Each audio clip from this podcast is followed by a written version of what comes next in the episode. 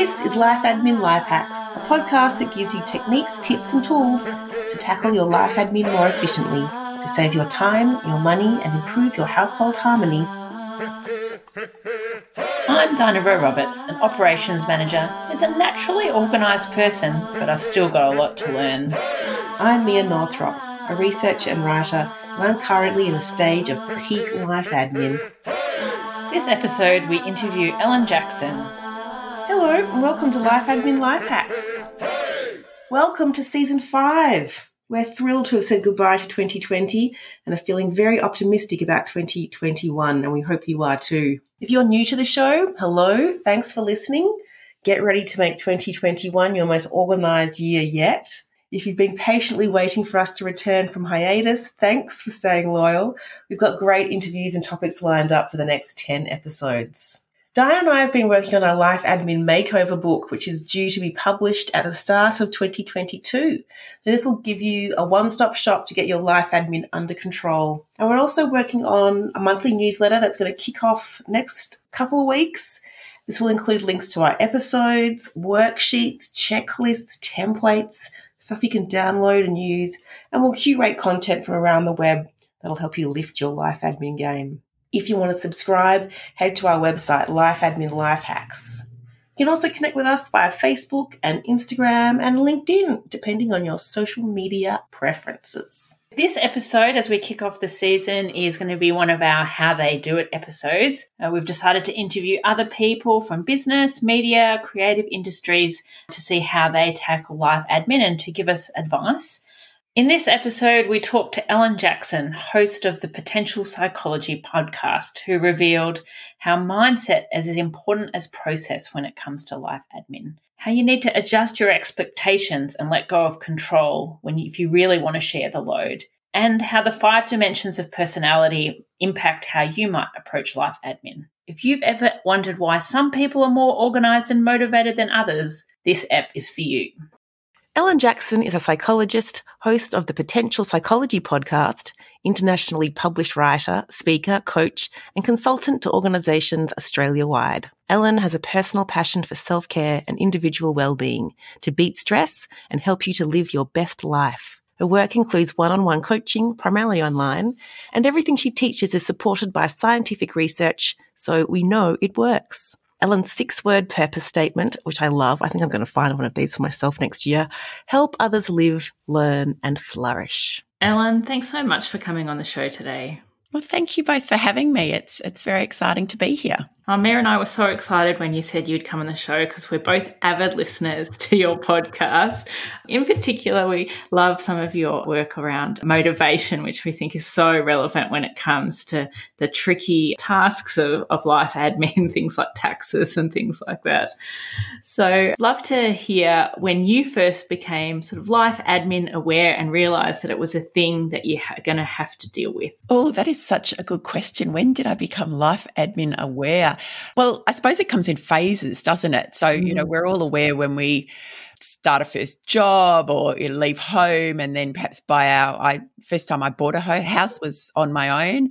You know, I guess they come in stages of suddenly having to deal with things like even goodness tax you know, yeah. you've got to do your tax so it's a gradual progression but i guess probably like for many people it intensified upon the arrival of children mm-hmm. when suddenly you are responsible for more than just yourself, you are responsible for other people. And then I remember even, goodness me, having just had my first baby, which was a pretty intense experience in itself, adjusting to that, mm. and then having to complete the birth registration paperwork.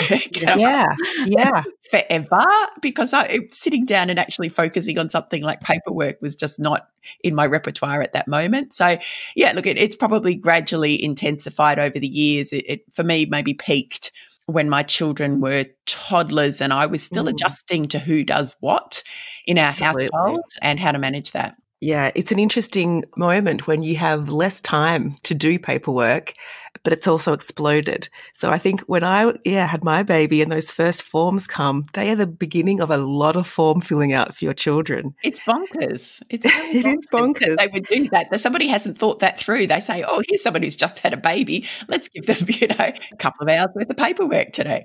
But anyway, hopefully the systems have improved a bit in the last ten. It's been almost ten years since I did it. And so as as the as it did progress, as it did mount over time, did your approach to it become more sophisticated or was it sort of an ad hoc thing that you did here and there as it got more organized as you've gone along? Look, I'm I'm not a naturally I wouldn't say I'm disorganized, but I'm not a naturally administrative person, put it that way. It doesn't I'm I'm a bigger picture creative ideas kind of person perhaps. So I'm not sure I've ever really come up with something that I would call a system or a mm. series mm. of systems. A lot for me around managing admin and life admin has been around mindset and how I manage my mindset. Oh, tell us more about that. Well, I suppose, again, a gradual progression, and, and perhaps on the back of that peak of I'd returned to work. My husband was studying at the time, and he was responsible then for our he was then one year old, our eldest son. Mm-hmm. And I found myself trying to do all of the home admin, mm. all of the my own work, I run a business. Plus, at the time, I'd returned to a kind of a pretty intense contract role three days mm. a week. And I was trying to, I suppose, manage everything to do with the toddler and his life. And, you know, sort of mm. making sure all the food was prepped and packing the baby bag and doing those sorts of things. And suddenly realized that this was insane. Mm.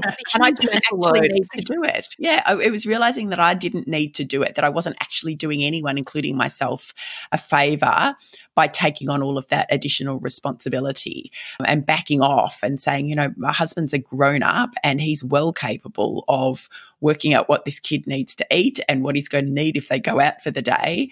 And if he didn't do it the way I did it, and I think this is the big thing because we still mm. have this conversation, if he didn't do it the way I would have done it, you know, if the meals were different or he didn't have everything sort of, you know, organized to the hilt with everything you could possibly ever need for some kind of minor crisis with a toddler, then, you know, no one was going to die. He would manage, he would cope, they would both cope. And as soon as I got to that realization, it allowed me to step away from a huge amount of work that I was really just making yeah. for myself. I think that's very relatable to listeners who might carry the mental or have in the past carried that mental load plus working on all the logistics of their household life. It is too much for one person to carry. So how did you have that conversation with your with your partner at the time? How did you balance things out? Well, I can't remember at the time because we're talking 12 years ago, but we actually just had mm. the same conversation only a week or so ago. Yeah. Yeah, and something that has to be negotiated. I, yeah, well, it is. It's an ongoing conversation, and and I can't remember exactly. I think we were talking about you know managing screen time or uh, you know getting a younger one to to get tasks done more promptly, and he sort of had a view on how he should do it or we should do it, and and I should do it, and of course I had a different view, and it was just a conversation that got I won't say heated, but it was you know it was firm. Enthusiastic. Yeah, it was enthusiastic, yes. and I said, look, at, at the end of the day, you parent your way, I will parent my way. You know, we do need to have some consistency, but uh, you know, our fundamental values and fundamental approaches are the same. That's that's not an issue. There's obviously clearer or bigger things to deal with if you've got a fundamentally different approach to parenting in terms of your value set. But for us, you know, when it comes to just these, how you discipline or how you have a conversation, I just, you know, it did become you do it your way, I will do it my way. We both know we have the best interests of the children and our family harmony at heart. Um, mm. Um, but I'm not going to adopt your style, and I don't expect you to adopt mine if we both believe that our own approaches will work. Yeah. Mm. It's really interesting. Have you seen that cartoon from that French illustrator Emma about the concept of the mental load? Was that one that came out a little while ago? Yeah, a couple of years yeah, ago. I think so, yes. But it is interesting that it's that idea that when the first child is born, that things really shift, and unless you have some deliberate conversations, it doesn't change, and that um, traditionally the mother takes more of the load simply because they usually do that first stint of parenting. So, uh, yeah. uh, how how heavy do you think your mental load is now in terms of your household compared to say your work life, and and it, do you think it's different? I was thinking about that last night actually, and my work situation. So I work three days a week running a, a, community leadership program here in Ballarat, which is a joyful job, but quite an intense job.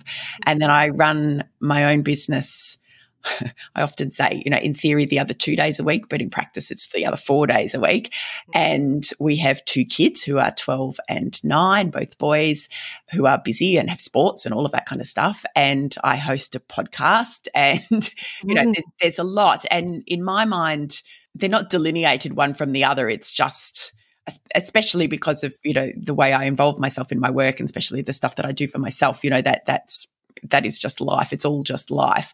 So the mental load is high.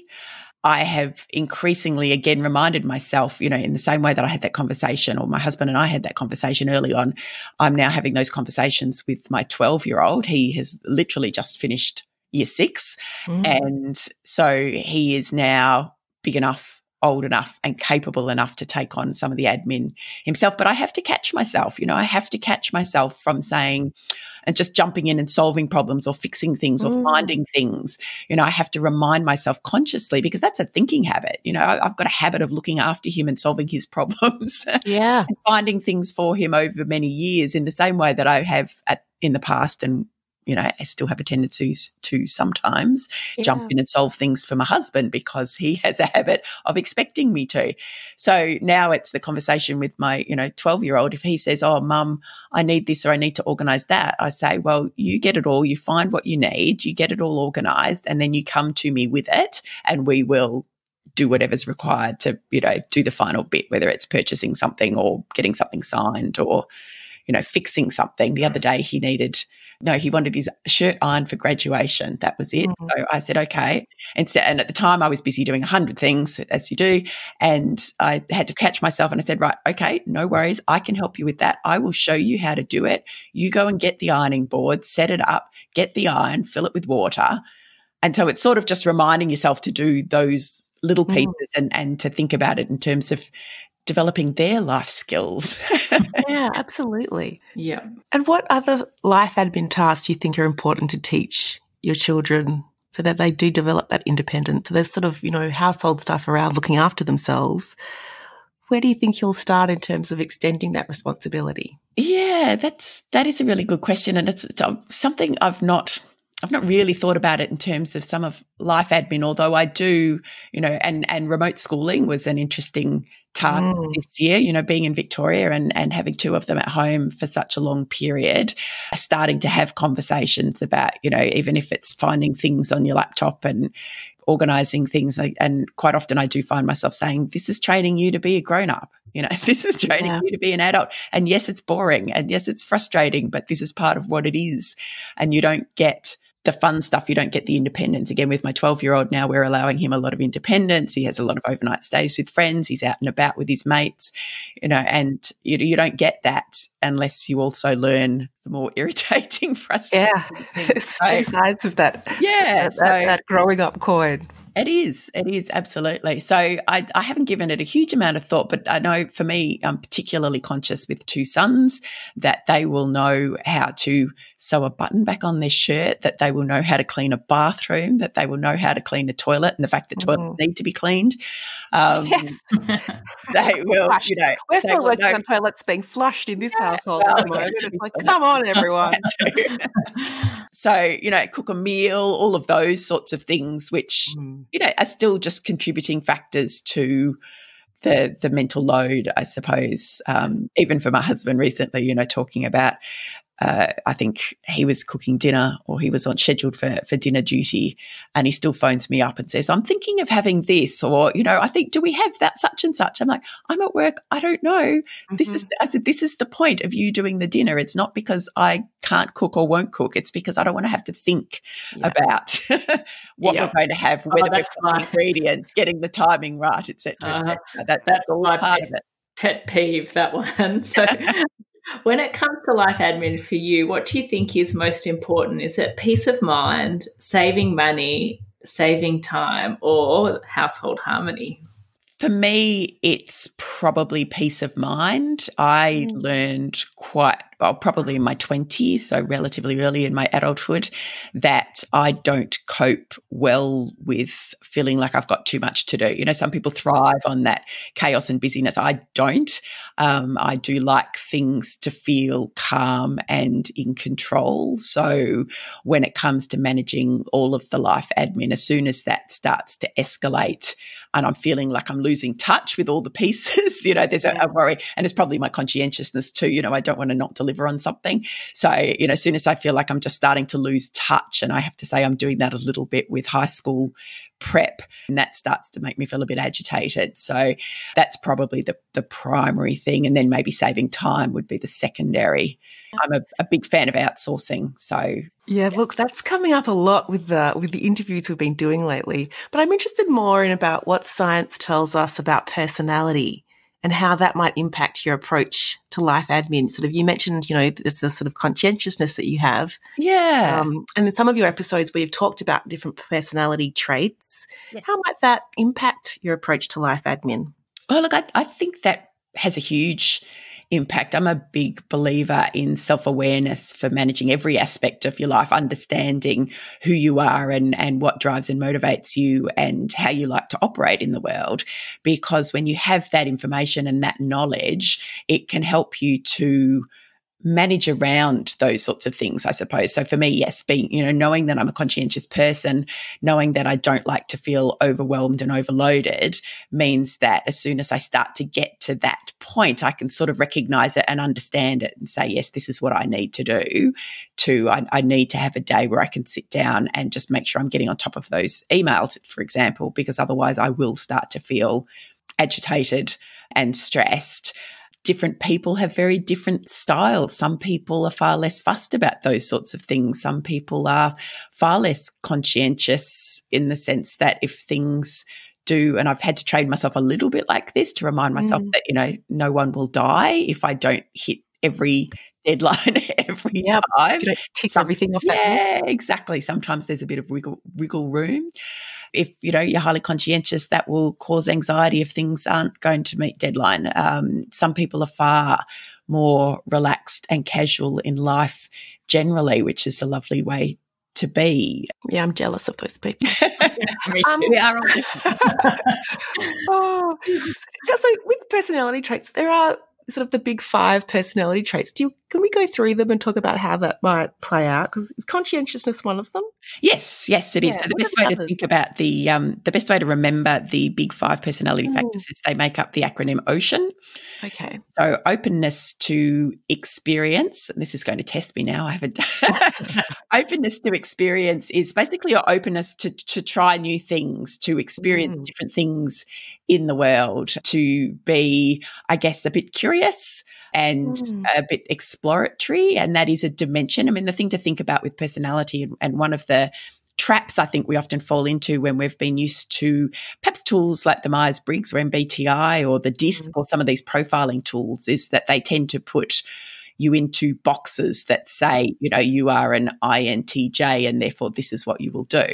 And that, for certainly from a scientific perspective, is not how personality works. All of these dimensions sit on a spectrum and we can be anywhere mm-hmm. along that spectrum. So, with openness to experience, for example, you can be exceedingly open and you're a risk taker and you'll have a go at anything. And, mm. you know, that's just where you are. Others will be right at the other end of the spectrum where the possibility of any change or anything new might feel incredibly disconcerting. And so would that somewhere in the middle.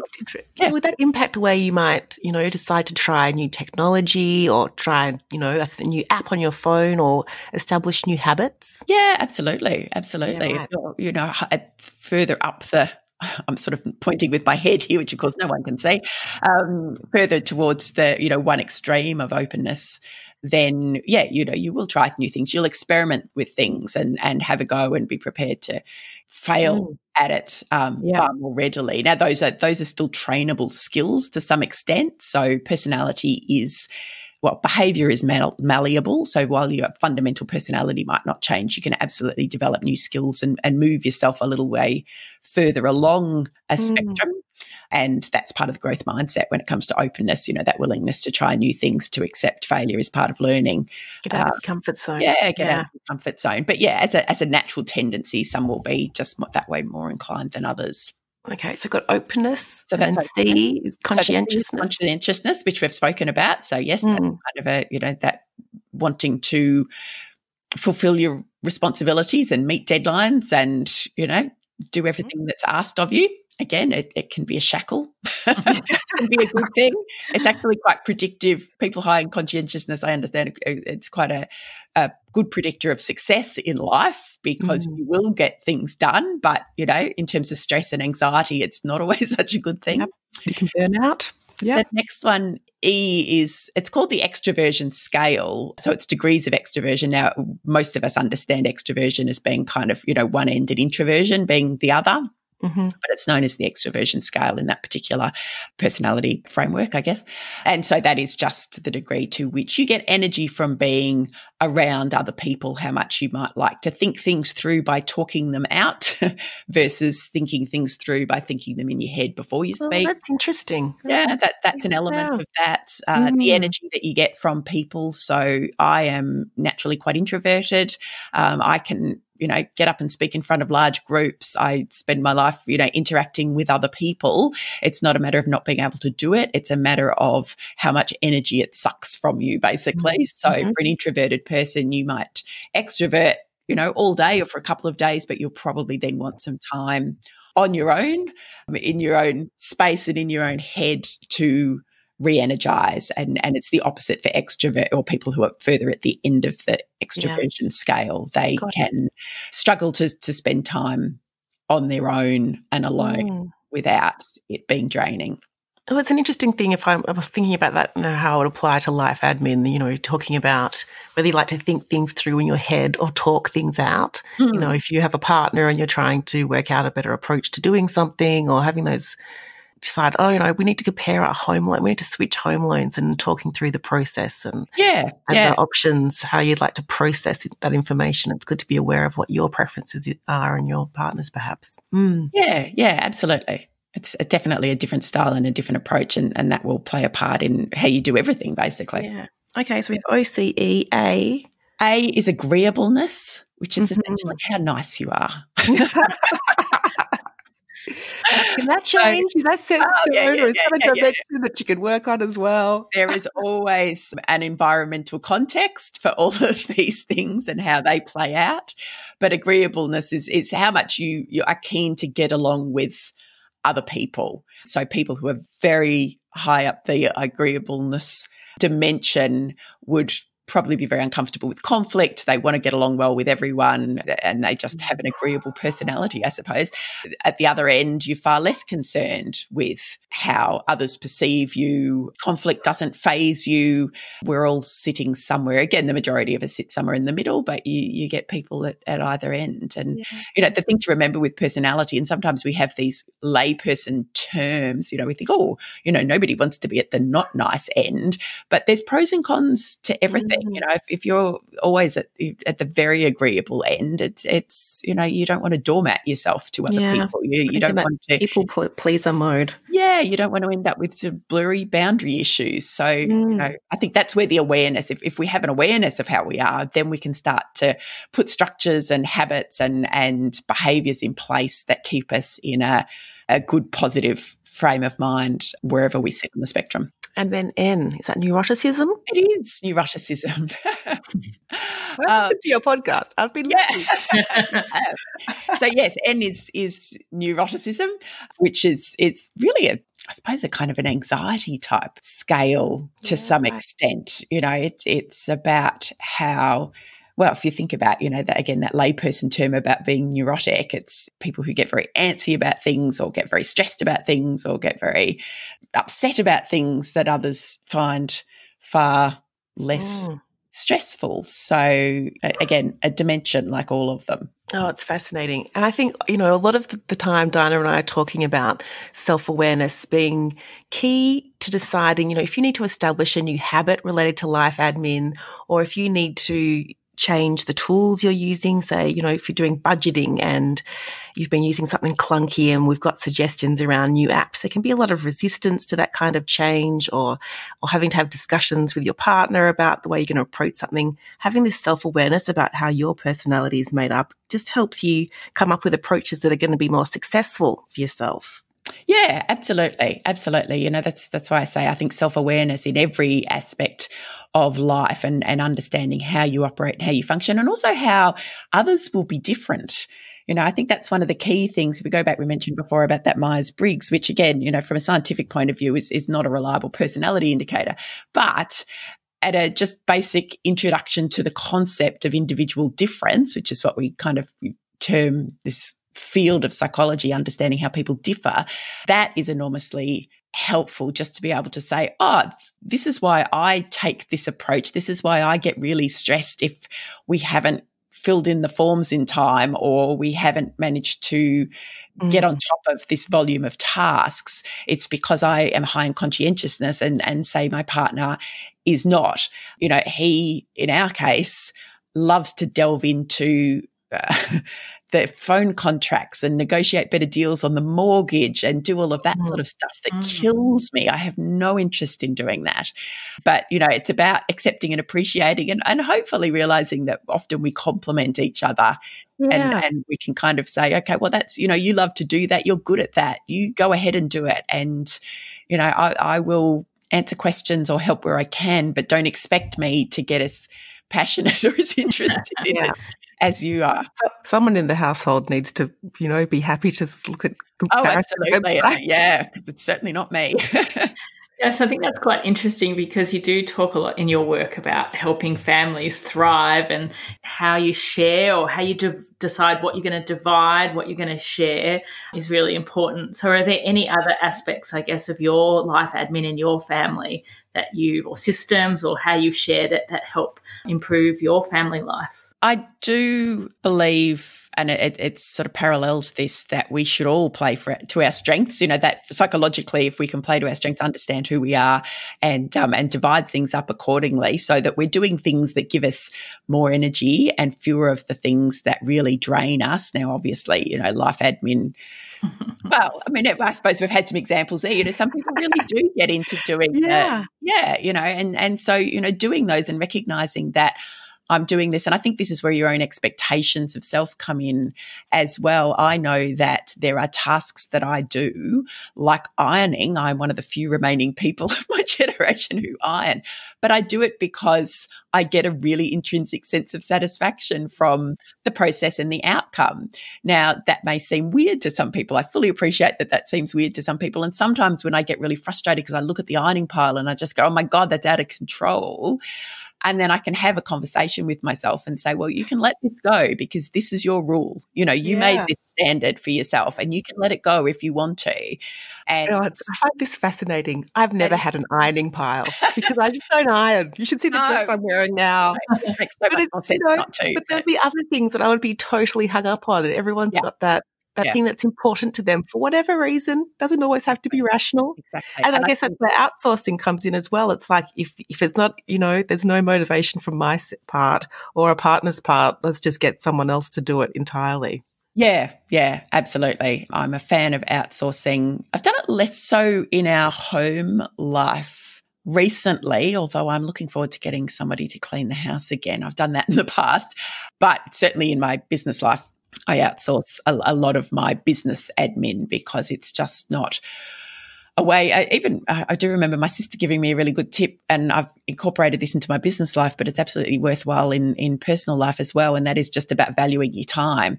If you put a mm-hmm. price on your time and said, "Well, you know, I my time is worth fifty bucks an hour, or hundred bucks an hour, or three hundred bucks an hour, or whatever it is," is there somebody that I can pay to do some of these tasks who will charge me less than that? And you know, that is a, a really useful way to think about it.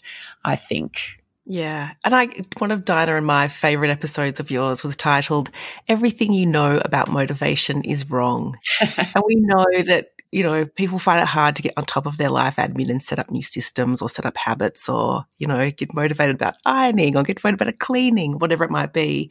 Tell us about the latest science on motivation. Yeah. So the reason I called it that, aside from it just being a bit of a cheeky title, was that we still do largely have a very old fashioned concept of motivation and how motivation works at a, a, human level. We still think of it very much in terms of punishment and reward or positive and negative reinforcement. And we do that with our kids. You know, we'll say, right, unless you tidy your room, you don't get screen time.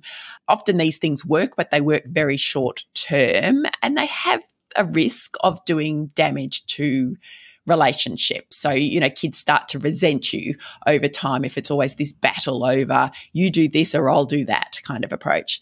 And that happens internally with our own self motivation as well.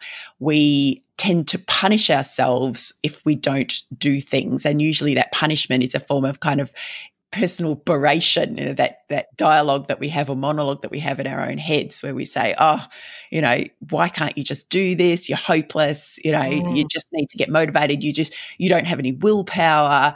And we have that conversation with ourselves about our perceived failures at staying motivated to either change a habit, start a new task, get things done on time, whatever it might be.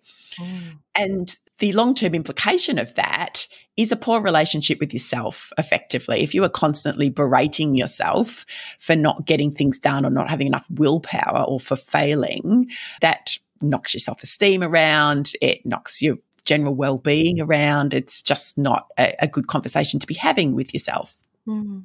And what we've discovered, and I, I, say we very loosely, what my amazing psychological colleagues and you know scientists and researchers have discovered over it's really something that's been around for about 30 years, but has probably had far less there's been far less discussion of it, uh, yeah. less awareness of it in the general population, uh, is that that's not how motivation works, that there are actually these fundamental elements to it. It's it's called self-determination theory. I won't go into it now because it takes a long it's, we'll link, we'll link to the episode in the show notes. Yeah, link yeah. to the episode in the show notes. Excellent idea. But basically it, it says that there are three things that we need to have to really be intrinsically motivated. So to have that kind of motivation that just it, it's almost like you can't stop yourself from doing something. And motivation, like personality, also sits on a spectrum. You know, we have, mm. I have a colleague who likes to say that we are a bundle of motivations, which I think is just a, a lovely way of putting it because we are, we will do things for a number of different reasons. But for that key intrinsic motivation that I can't stop myself from doing this, it gives me energy to do it. We need to have a, a sense of autonomy. So we have a, a, sense of control over our ability to do something. Mm-hmm. We need to have what's called relatedness. So connection to other people is really important in terms of context.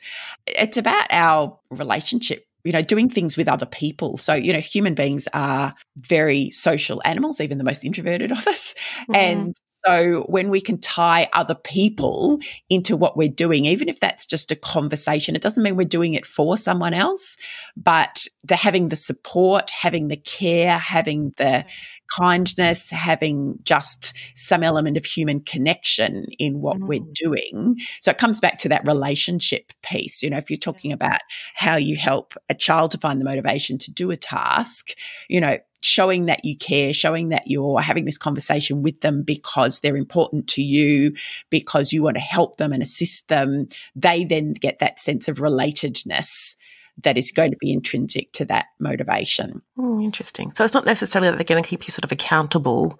It's a little broader than that. No, yeah. I mean, it could be that they're going to keep you accountable, but it doesn't have to be. So, mm. you know, this this is not straightforward transactional stuff. You know, this is transformational stuff. So it's complex. There's lots of pieces to it, but it is quite a different way of thinking about motivation and moving away from that straight punishment reward, whether that's, you know, in our interactions with someone else or interactions with ourselves.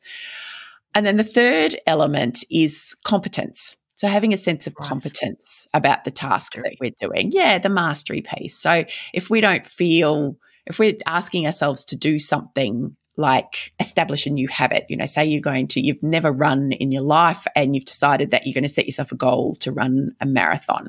This is not a goal I've ever set for myself, but me neither. say that's that's your goal and what happens is, in order to have the intrinsic motivation to get out there and train, we have to feel that this is something we, that's actually achievable for us. You know, we have to feel that we are competent. And often, what we do, and you know, timely to be thinking about this when we think about New Year's resolutions. Well, often what we do is we set ourselves these big ambitious goals and we don't think through all the kind of steps and the, you know, granularity in getting to that. And that's where things fall over because, you know, we've had this intention to run a marathon, but we've never run before. And we set a big goal that just wasn't intrinsically motivating enough because at, at some level we're telling ourselves, who do you think you're kidding? You know, you're never going to run a marathon. So, you know, having to find the competence, which often means breaking that goal down into something much smaller and much more realistic and much more attainable in the short term and then building on mm. that as you go. Yeah, I think it, that third element of motivation is so relevant to life admin.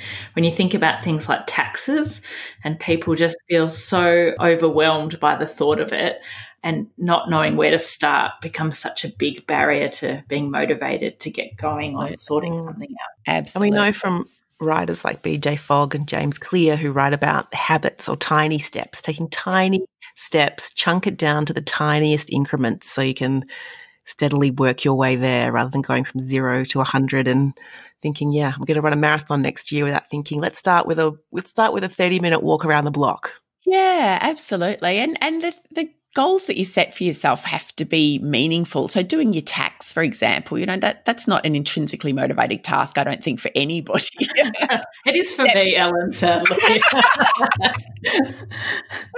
well, and, but there are ways of framing it up in your mind to find those access points to motivation. So yeah. is it, you know, for a lot of people, that's about the refund that they might receive. You know, that there's the motivation in there. I've just got to get through this.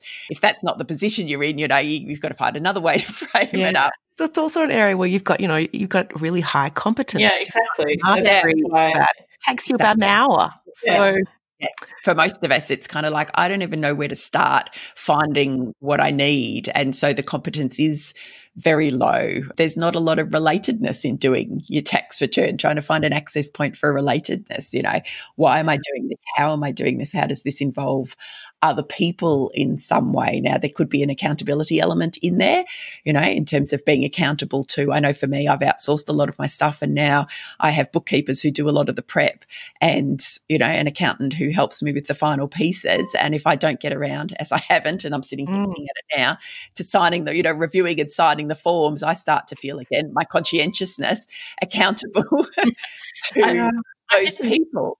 Yeah, it's interesting because I noticed the tax officer now showing when they give you your like statement, they show where your tax dollars were spent. And I don't know whether that's kind of, you know, a ah, subtle yeah. trying to shift to like, why are we doing this? It's to yeah. help other well people. You use it for welfare payments to help fund the health system, etc. To yeah. try and give a little bit of motivation about why you want to pay tax. That would make it more meaningful. Context is really important. So that absolutely not for everyone. Again, you know, we're, we're all different. We're all wired up differently in our motivations are going to be very different.